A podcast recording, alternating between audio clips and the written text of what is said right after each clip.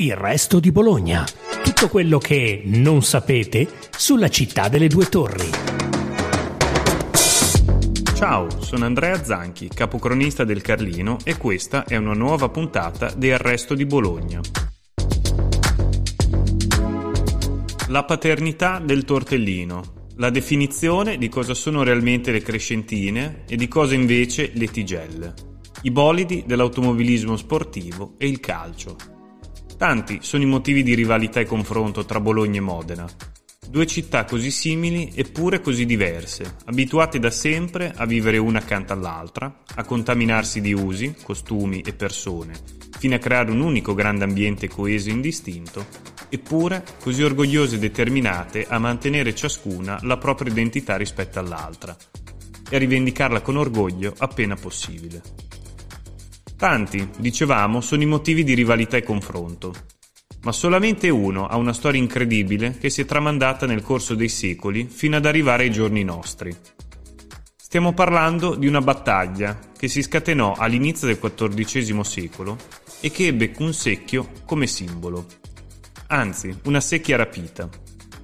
Ma prima di raccontarvi come le due città si ritrovarono divise e in contrapposizione per secoli intorno a questo oggetto, è necessario fare un passo indietro e raccontare brevemente che cosa fosse l'Italia settentrionale a cavallo tra 200 e 300, quando il Medioevo si stava avviando verso il proprio termine, ma nessuno ancora ne era consapevole.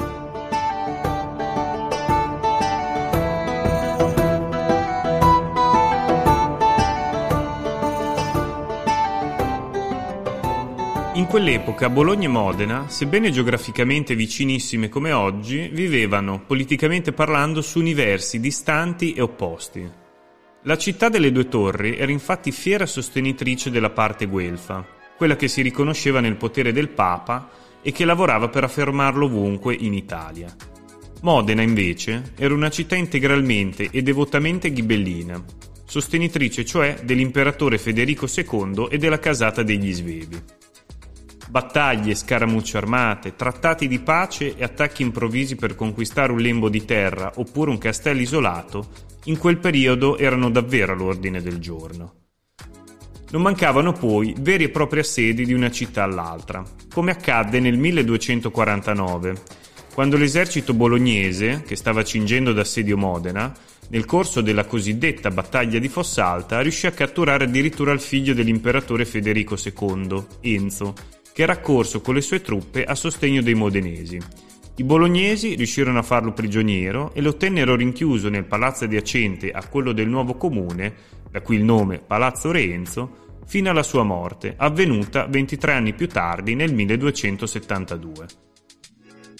In un clima del genere, gli scontri tra le due città per definire i propri confini e accrescere la propria potenza continuarono per l'intero 200 e tracimarono inevitabilmente e purtroppo quasi naturalmente anche nel secolo successivo. Proprio sul finire del XIII secolo, nel 1296, Bologna era riuscita a sottrarre ai modenesi le terre di Bazzano e Savignano, anche grazie al lodo di Papa Bonifacio VIII, che riconosceva il possesso di quelle terre da parte guelfa e dei castelli delle due località.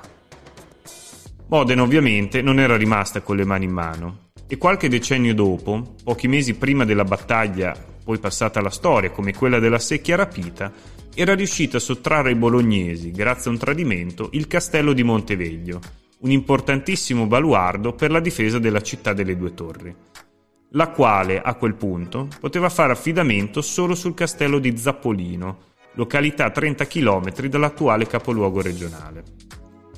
Proprio a Zappolino avvenne la battaglia definitiva tra bolognesi e modenesi, una vera e propria resa dei conti che segnò i rapporti tra le due città per i decenni successivi.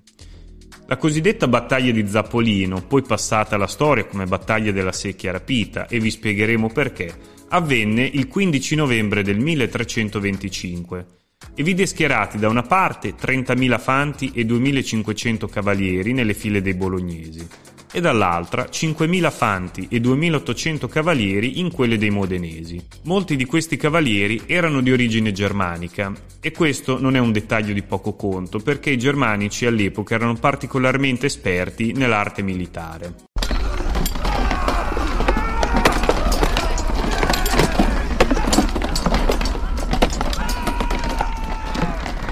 Confronto numerico, cifra alla mano, sembravano lasciare scampa all'esercito dei modenesi, ma come a volte capita, una situazione di apparente inferiorità può trasformarsi in realtà in un vantaggio, se si sa come agire e quando agire soprattutto.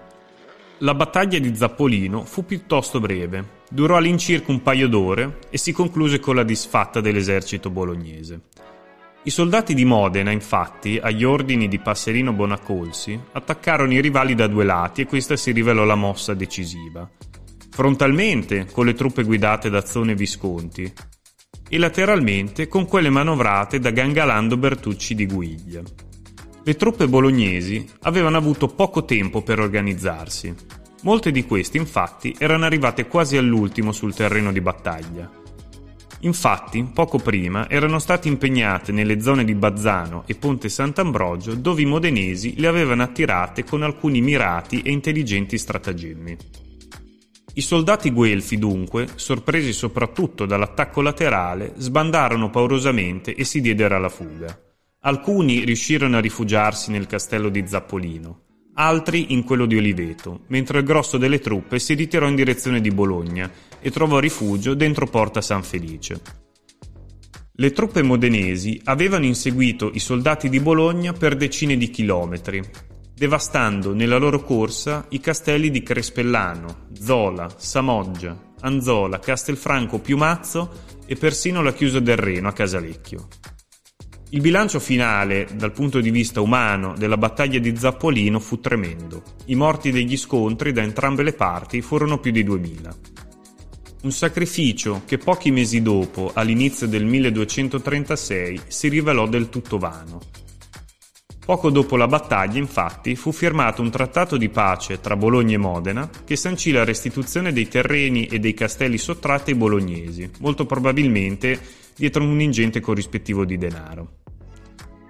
E il famoso Secchio, un protagonista principale di questo podcast, che fine ha fatto? Che cosa c'entra? Beh, è molto semplice. Le truppe modenesi, dopo che i rivali in fuga avevano trovato riparo dentro Porta San Felice, decisero di non assediare Bologna, ma si limitarono a schernire gli sconfitti per alcuni giorni, correndo per l'occasione anche alcuni pali a poca distanza dalle mura della città. Quando fecero dietro front, decisero di portare con loro a Modena un simbolo di questa grande vittoria, e non trovarono nient'altro di meglio che il secchio di un pozzo che si trovava appena fuori Porta San Felice, proprio laddove le truppe modenesi si erano accampate. A rendere immortale questa storia, tramandarla fino ai giorni nostri, contribuì in modo decisivo un poeta, Alessandro Tassoni, nato ovviamente a Modena, che cristallizzò questa incredibile storia in un poema eroicomico in ottave, dal titolo La secchia rapita, consegnando in questo modo all'eternità, o quasi all'eternità, un innocuo e comunissimo secchio. Diventato dopo questa battaglia simbolo di una rivalità tra Bologna e Modena mai del tutto sopita nel corso dei secoli. Se questo racconto vi è interessato e se avete voglia di vedere proprio con i vostri occhi come abbia lasciato delle tracce visibili nella vita quotidiana tanto di Bologna quanto di Modena, allora mi permetto, prima di chiudere questo podcast, di darvi due consigli di viaggio, chiamiamoli così. Il primo, se siete a Bologna, è di recarvi in via Saffi 34. Via Saffi è come si chiama oggi il tratto della via Emilia che da Bologna porta a Modena, corre verso Modena. Una volta arrivati lì, date un'occhiata alla strada, proprio all'asfalto, e alle pareti del portico adiacente. Troverete sicuramente un paio di cose davvero sorprendenti. Il secondo consiglio, invece, se vi trovate a Modena, è di visitare la Ghirlandina, non solo per ammirare lo splendido stile romano e gotico del campanile, ma soprattutto per dare un'occhiata nelle sale interne, a una in particolare. Sono sicuro che troverete una sorpresa che non vi lascerà delusi.